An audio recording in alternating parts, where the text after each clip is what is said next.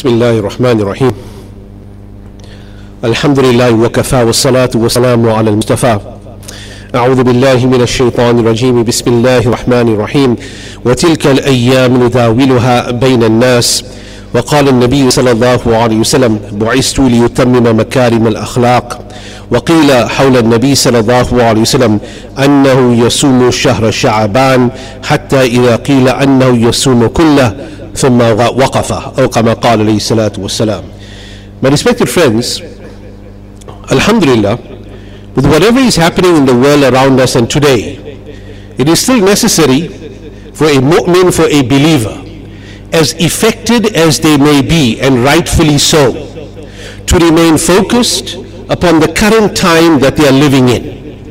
During the time of Nabi sallallahu alaihi wasallam, battles were fought in Ramadan, out of Ramadan.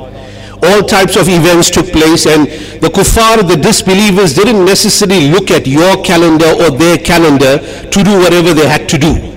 And whilst Nabi wasallam actively participated in quelling their plans and in defending the perimeter of Islam, he also took a lot of time to advise the believers about what they require personally and spiritually.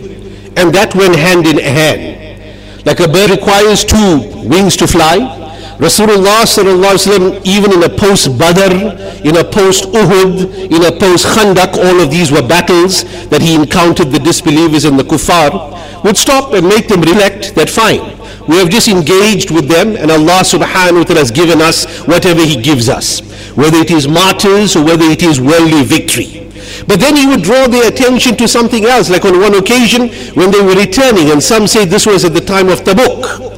But when they were returning from a successful campaign, the Battle of Tabuk, it wasn't a real battle, it was more a reconnaissance exercise of Nabi sallallahu alayhi wasallam wherein they signed some treaties. But when they came back, he tells the Sahaba radiallahu anhum something which is, which is worth mentioning for us.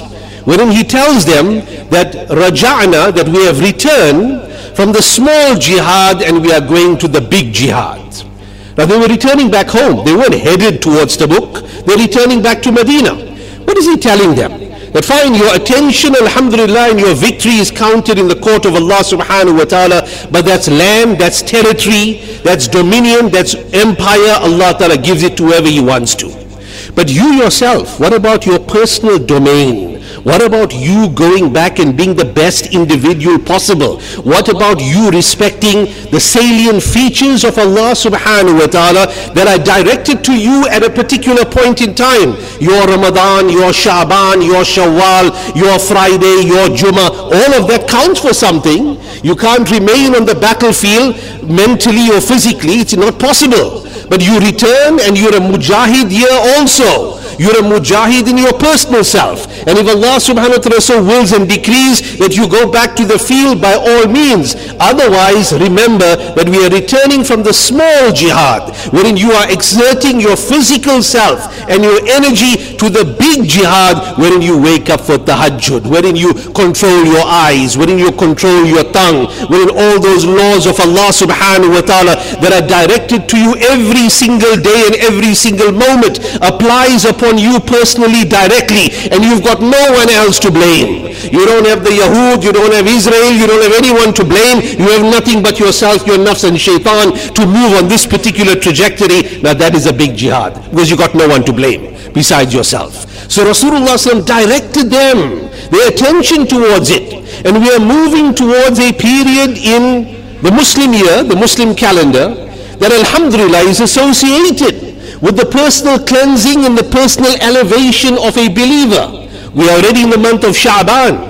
Rasulullah upon even Rajab would now recite this dua that Allahumma barik lana fi Rajab wa Sha'ban wa ballighna Ramadan. And then as the days would now come closer, it would be reported amongst the Sahaba radiallahu anhum that they would say that Allahumma sallim li Ramadan, that oh Allah keep me safe and sound for the, for the month of Ramadan, wa sallim Ramadan ali, and keep the month of Ramadan safe and sound and full of ease for me when it arrives biiznillah with the permission of Allah subhanahu wa ta'ala. We are on the cusp of another very important milestone on the Muslim calendar a few days and weeks away from the month of Ramadan. And that is Nisfu Sha'ban, the 15th night of Sha'ban. So if you are in your age 50 or 60, it's very likely that you know what? You've already heard 40 years of bayans. That's of course if you were present inside the masjid and not somewhere else. But very likely assuming you were where you're supposed to be you you you heard maybe another 35 40 years of Sha'ban bayan and you know what you're supposed to do and what dhikr you're supposed to make and who are those people who are discounted in the month of Sha'ban that they are not forgiven by Allah subhanahu wa ta'ala. And I suppose if you are around if Allah ta'ala gives us life this Sunday and you are where you're supposed to be. Remember, this is an important clause also. If you're not where you're supposed to be, if the patient is not sitting in the doctor's chair, he's not in the doctor's office and he expects any treatment, now he's not going to get any treatment because up until now, there is no way of administering medicine online. You may hear the bayan, but presence in the masjid, there is no such a thing as an online presence in the masjid for a male, for a man. It's, the objective is not the talk, the objective is your presence. But nonetheless, whatever the case may be, you yourself know yourself best, you will hear a whole list of people with regards to those who may be excluded during this nisfu Sha'ban from the maghfirah, from the forgiveness of Allah subhanahu wa ta'ala. We'll come to that in a short while. Regarding the nisfu Sha'ban and the month of Sha'ban itself, the month of Shaban in its own right, before we move on to the discussion of the middle of the month, the 15th, the month of Shaban in its own right, the Sahaba radiallahu anhum would say that Rasulullah would observe this month in such a way that it seemed that he was going to fast the entire month. And then all of a sudden he would stop for a couple of days and he would resume once again. The purpose of that resumption was to show the people it's not obligatory, it's not fard. Like how once in a while Rasulullah would omit certain things so that people know that this is not an obligatory practice, but it's good that you go ahead and you do it. Hence Rasulullah had his reasons for omitting a day or two. But the broader message is that the whole month of Sha'ban is about fasting. Now one is the merit and the virtue of fasting but there is also a physical dimension to the fasting of Nabi sallallahu alaihi wasallam in that it prepares an individual for the very first day and eve of the month of Ramadan. If a person is not used to a particular routine, eating at 4.30 in the morning, staying away from certain habits that they may have been accustomed to from the time of their teenage years, Ramadan's first week is not an absolutely easy week for them. It's not an impossible week. But ask the people who are around them. Ask the people who are around them. You know what? It seems that about 5 o'clock when he returns back from home, this doesn't of course apply to everybody, some people, but everybody else seems to be walking on eggshells until the azan goes and until the first kajur and until he's, he's able to indulge himself and thereafter they're no longer walking on eggshells anymore right up until the waqt and the time of tahajjud and things seems to simmer down like a down scale going this way over here. Alhamdulillah, it doesn't apply to most of us here. It may apply to somebody. There's a reality behind it, an obvious reality behind it, that the human being gets used and used to and accustomed to certain things. It's for this reason that Rasulullah spoke about travel. That look at travel, qit'atum min al-adab is a portion of punishment. He's talking about journeying, travel in general. It's a portion of punishment. Why? يَمْنَعُ أَحَدَكُمْ It stops one of you نَوْمَهُ وَطَعَامَهُ وَشَرَابَهُ He's sleeping, he's drinking, he's eating, and as a result of the disruption of the whole cycle, you're not getting what you used to. 36, 48 hours sometimes, you're in limbo between here and there before you finally find a proper bed for yourself. Obviously, nobody is going to be in the right mood because you have now disrupted a pattern. So too, when the first month of Ramadan comes, Allah subhanahu wa ta'ala doesn't necessarily put an on and an off switch in front of everybody. There is a physical dimension to fasting in the month of Sha'ban is that it prepares that person for the very first eve and day of Ramadan instead of taking five to seven days to get used to the entire routine. By that time, 96, 122 good hours of a month have already passed by. Would you sitting with a headache? Would you sitting with a disrupted routine and you couldn't do exactly what you wanted to do. Any runner, any cycler will tell you that, you know what, I don't just jump in the race like that, in a competition like that. It was months and years of a build-up before we came to where we were. Although one can't equate that with the month of Shaban and Ramadan, think of it in a physical dimension, the wisdom of our Nabi sallallahu by showing the ummah start early. You, it's not your fault, it's not your obligation, but you yourself would have physically, spiritually, and of course programmatically prepared yourself for the arriving of the first day. So from the first moment, you are able to, alhamdulillah, receive the month in the best possible way and enjoy those opening days and it becomes a reality for every one of us. That's Shaban in its own right. Coming to the Nisfu Shaban, the middle of Shaban, on one occasion in Madinatul Munawwara, Rasulullah came to the house of our mother Aisha radiallahu anha and he went to sleep for a while. He rested for a while. Then in the middle of the night he gets up and he heads towards the Baqi Qabristan, Jannatul Baqi. In fact, visiting the Baqi Qabristan is not simply only associated with the 15th Shaban. Rasulullah very often would visit the Qabristan in the early hours of the morning. And of course, it may not be practical in the circumstances and where we are living in our part of the world. But in fact, if a person finds themselves in an area where it's relatively safer, etc., it is considered desirable that should you want to visit the maqbara, the qabristan, the early hours of the morning, coupled with your tahajjud, coupled with your istighfar, because there is no better place to take a lesson of the akhirah, of the hereafter, and to soften the heart than the qabristan. Unfortunately, people don't observe it. Woe unto people who don't take a lesson from maut and from death, that even at the edge of the qabristan, they find an opportunity to tell jokes. Even in the sufuf, as the sufuf are getting ready to stand in front of a person who is hale and healthy one hour ago and is now here in this particular position, you have an opportunity to tell jokes and even to smile. Granted, of course, you may make salam to a person, but that's not the place even for petty conversation. That's not the place for even how the family we are doing. Because that is a place of ibrah, of lesson. Even when the janaza of a Yahudi came past the Masjid al-Nabawi, Rasulullah stands up. So they tell him, they're a messenger of Allah, that's a Yahudi janaza that's going. Rasulullah said, look at his words. Al-mawtu faza'un that maut in its own right is supposed to create anxiety inside you, not anxiety to a point that you can't function, anxiety to a point that you become concerned about your own passing, no matter whose passing it is. So here is the lesson of the Master sallallahu alaihi wasallam, which we must correct our ways and observe that this is how a person is supposed to behave when the topic and the lesson and the event of maut and passing takes, away, takes place. That's why Rasulullah mentions about washing the janazah, following the janazah salah, attending right to the end. Granted, there may be people who have got to go back to work or not, but if it's a Friday, Saturday, Sunday, the etiquette is that if you hear of, jana- of a janaza, you make yourself available. It's not the job of one particular committee. They are, alhamdulillah, volunteers. Allah Ta'ala reward them. Other than that, it's everybody's responsibility to be there, to follow the janaza, to lower the janaza in the qabr, to remain there until dua. Who's, it's everybody's responsibility because it's a personal lesson in its own right. Right, Coming back to our discussion, so he went to the maqbara. Aisha radiallahu anha senses that Rasulullah is not there. She follows him.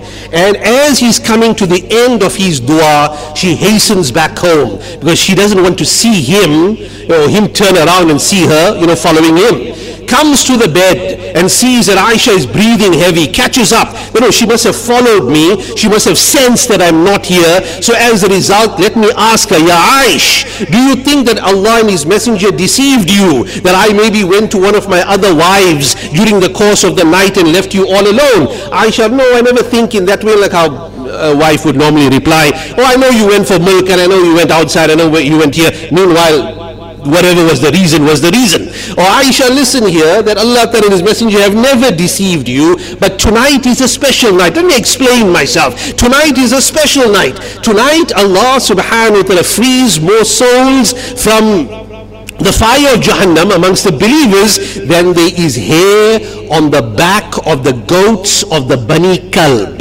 a tribe that used to live in Arabia at that time were noted, you know, for their flocks and for their, for their sheep. More hair on the backs of their goats, Allah subhanahu wa ta'ala will free more people from fire, the fire of Jahannam tonight.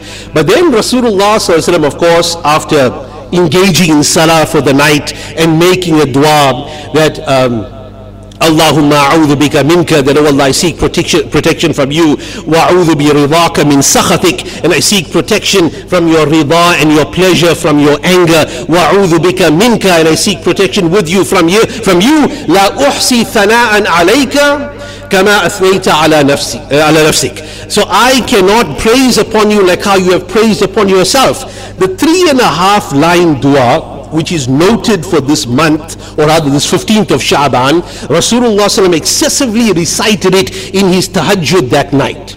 Then tells Aisha radiallahu anha, Allah Ta'ala forgives whoever seeks his forgiveness on this night, with the exception of a few people. I'm not going to go through the entire list. We'll leave that inshallah for your participation on Sunday evening to go through that entire list wherever you are. But there are a number of noteworthy, unfortunate people on that list. That where Rasulullah says, Allah subhanahu wa ta'ala does not forgive the habitual alcoholic, in other words, the drunkard.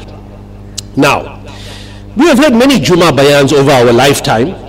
You know, I'm not just talking about 15th of Shaban, but if one has to say what 50, 52, obviously you have to be in the right place to hear the bayan at the, you know, the, the onset. But assuming you live for the last 30 years or so, good number of hundreds of bayans, very seldom one devoted exclusively to the discussion of alcohol and narcotics inside us, our community. Why? Because it remains that one thing. Muslims, no man, the Muslim and a bottle don't go together. I don't know anybody, I don't do it, etc. So therefore, there is no Muslim drunkard and no Muslim narcotic, uh, you know, puller, whatever the case may be. That is a false reality. Because there are. And as soon as the ummah owns up and says that there are many people with the issue and many people with the problem and you have to deal with it head on from top to bottom, then the ummah will start the recovery process, but it is a reality. And why did Rasulullah come down so hard on alcohol? Fine, he never had those type of narcotics in his time, but obviously those narcotics do the same job as a you know as wine or, or, or the conventional uh, you know drinks etc. So therefore it falls in the same order because this particular product has the potential to destroy the taker and the seller, both of them. Who does it destroy? Not just the taker, not just the person who's sitting there craving, but the person who is the dealer as well destroys himself and his progeny at the end of the day. I'm not going to give you a micro example of one person, another person. I'm going to give you a macro example. Who ruled India for a couple of hundred years? Not the Mughals, after them, before independence of India, the British. I'm sure we're familiar with this, right? The British were there. The British, when they came, they knew there's a hundred million people here, there's only 50,000 of us. Where in the world are we going to be and stationed in everywhere else? But the British said, we're not going to stop at India. We would also like China next door at the same time. I mean, why stop here? Why stop at Mumbai or Calcutta or Calicut or somewhere when Shanghai and Canton, you know, they're just round the corner over there. So they devised a plan. This is what we will do. We'll grow the opium in India We'll grow the opium here. We'll sell it to those guys there, the Chinese, because they've already got a culture of opium smoking, right? Which is a narcotic at the end of the day. It's a product of heroin, or it's a, the, the, the, the, ingredient base of it. Uh, we'll sell it to them, and we will rule both these nations one at the same time and therefore it started 150 years of rule that destroyed both countries. Now one may ask, how did he destroy the first country? I mean, these are the guys growing it, they're not the guys smoking it. When they saw that these British folks were prepared to pay top dollar for our opium, the guy who was planting wheat, millet, uh, maize, oats, everything that could feed the community, stop planting it because he says, why am I planting this when these guys are paying 20, 30 pounds per kilo of this junk over here to send it over where to China at the end of the day. So they immediately stop planting food that would now be the basis of their economy and can keep their own people alive in place of a cash crop. Like how many of the companies are doing today with places like Malawi, whatever, make them plant the tobacco. You can't eat the tobacco. You, you're supposed to be planting things on the land that you can eat and you can use for the purposes of your survival. This is what they did. And then when it, the time came for their own population to eat, they are now dependent upon the same people who they are selling the junk to. Oh, we've got grain from somewhere else, from another one of our colonies called South Africa. Here, come and buy it from us. So what you could put in the ground your own self and buy in your and grow in your own backyard to feed your own village. But because of this opium trade, that's why Rasulullah mentioned something interesting, and I'll conclude upon this point over here. Al-khamru jumma'ul itham. Short hadith, it's part of a long hadith, but it is a, a, a paraphrasing of something small. Wherein the Prophet said, alcohol is the mother of all of all sins. Alcohol is the mother of all sins. Now, of course, remember, he's talking about alcohol because he doesn't have everything else at his time. It falls in the same order, what is known as the same hukam, but nonetheless, if one had to replace it with any of the prevalent narcotic of the day, it is the mother of all those things. Why? Because it will make even a prosperous individual into a beggar, into a person who cannot even look after his own self. And it is generational. Very rarely and quite often in fact, you find that if a person has got a problem or there's two or three generations down, look ahead, look two or three people ahead. Was it prevalent in that community, in that society, in that person before? Very likely it was. Very likely a person, inshallah not from our community, who proved and came and I said that I was a drunkard at age 17, very likely the mother might have put it at the end of the dummy and gave it to the baby to keep quiet and to stop bothering her. That's exactly the issue and the concern. And therefore Rasulullah warns his ummah at a time that they are coming out of ignorance that don't go back to it. So this is one category amongst the six, seven others that the Prophet spoke about on the Nisfu Shaban that take this thing here seriously and ensure that a person remains clean from it. And if it is detected, even in your own son or your own grandson, don't look the other way. Don't become an ostrich. Don't become an ostrich. I'll dig a hole, put my head inside here, nothing happened. It's the neighbor's problem. They're all drunkards next door. Uh, it's you know down the road you know the, the, the, the community living next to they're only drunkards over there we we fine we okay over here it does not work in that particular way it is something that a muslim hits head on and rea- realizes that this here affects the very iman of a person although categorized as a major sin but where it goes to, it's referred to as a gateway for disbelief, a gateway for hedonism, a gateway for behavior. In the words of our Nabi sallallahu alaihi wasallam, al-khamru jumma'ul itham, that alcohol is the mother of all evils and vice. Allah subhanahu wa ta'ala grant us tawfiq, ameen. And may Allah subhanahu wa ta'ala accept our 15th of Shaban, may it may be a means of our forgiveness, of our preparation for the month of Ramadan. And may Allah subhanahu wa ta'ala make it easy upon the mujahideen in Palestine. And may Allah subhanahu wa ta'ala bring relief to them quickly. Ameen.